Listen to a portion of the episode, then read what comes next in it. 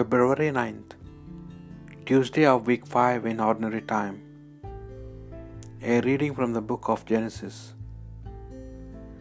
God said, Let the waters teem with living creatures, and let birds fly above the earth within the vault of heaven. And so it was. God created great sea serpents and every kind of living creature with which the waters steam, and every kind of winged creature. God saw that it was good. God blessed them, saying, Be fruitful, multiply, and fill the waters of the sea, and let the birds multiply upon the earth. Evening came, and morning came, the fifth day. God said, Let the earth produce every kind of living creature, cattle, reptiles, and every kind of wild beast. And so it was. God made every kind of wild beast, every kind of cattle, and every kind of land reptile. God saw that it was good. God said, Let us make man in our own image, in the likeness of ourselves, and let them be masters of the fish of the sea, the birds of heaven, the cattle, all the wild beasts, and all the reptiles that crawl upon the earth. God created man in the image of himself. In the image of God, he created him. Male and female, he created them. God blessed them, saying to them, Be fruitful, multiply, fill the earth, and conquer it. Be masters of the fish of the sea, the birds of heaven, and all living animals on the earth. God said, See, I give you all the seed bearing plants that are upon the whole earth, and all the trees with seed bearing fruit. This shall be your food. To all wild beasts, all birds of heaven, and all living reptiles on earth, I give all the foliage of plants for food. And so it was. God saw all he had made, and indeed it was very good.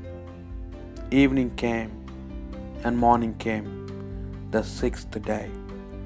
Thus heaven and earth were completed, with all the array. On the seventh day, God completed the work he had been doing. He rested on the seventh day after all the work he had been doing. God blessed the seventh day and made it holy, because on that day he had rested after all his work of creating.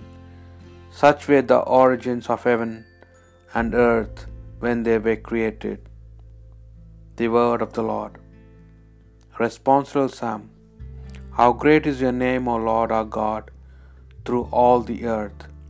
When I see the heavens, the work of your hands, the moon and the stars, which you arranged, what is man that you should keep him in mind?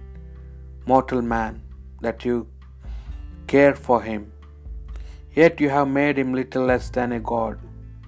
With glory and honor you crown him, gave him power over the works of your hand, put all things under his feet. All of them, sheep and cattle, yes, even the savage beasts, birds of the air, and fish that make their way through the waters. The Holy Gospel according to Mark. The Pharisees and some of the scribes who had come from Jerusalem gathered round Jesus, and they noticed that some of his disciples were eating with unclean hands, that is, without washing them. For the Pharisees and the Jews in general follow the tradition of the elders and never eat without washing their arms as far as the elbow. And on returning from the marketplace, they never eat without first sprinkling themselves. There are also many other observances which have been handed down to them concerning the washing of cups and pots and bronze dishes. So these Pharisees and scribes asked him, Why do your disciples not respect the tradition of the elders, but eat the food with unclean hands? He answered, It was of, you hypocrites that Isaiah so rightly prophesied in this passage of Scripture. This people honors me only with lips, lip service, while their hearts are far from me. The worship they offer me is worthless. The doctrines they teach are not, are not, are only human regulations. You put aside the commandment of God to cling to human traditions. And he said to them, How ingeniously you get around the commandment of God in order to preserve your own tradition. For Moses said, Do your duty to your father and your mother, and anyone who curses father or mother must be put to death. But you say, If a man says to his father or mother, Anything I have that I might have used to help you is Korban, that is, dedicated to God, then he is forbidden from that moment to do anything for his father or mother. In this way, you make God's word null and void for the sake of your tradition, which you have handed down, and you do many other things like this. The Gospel of the Lord.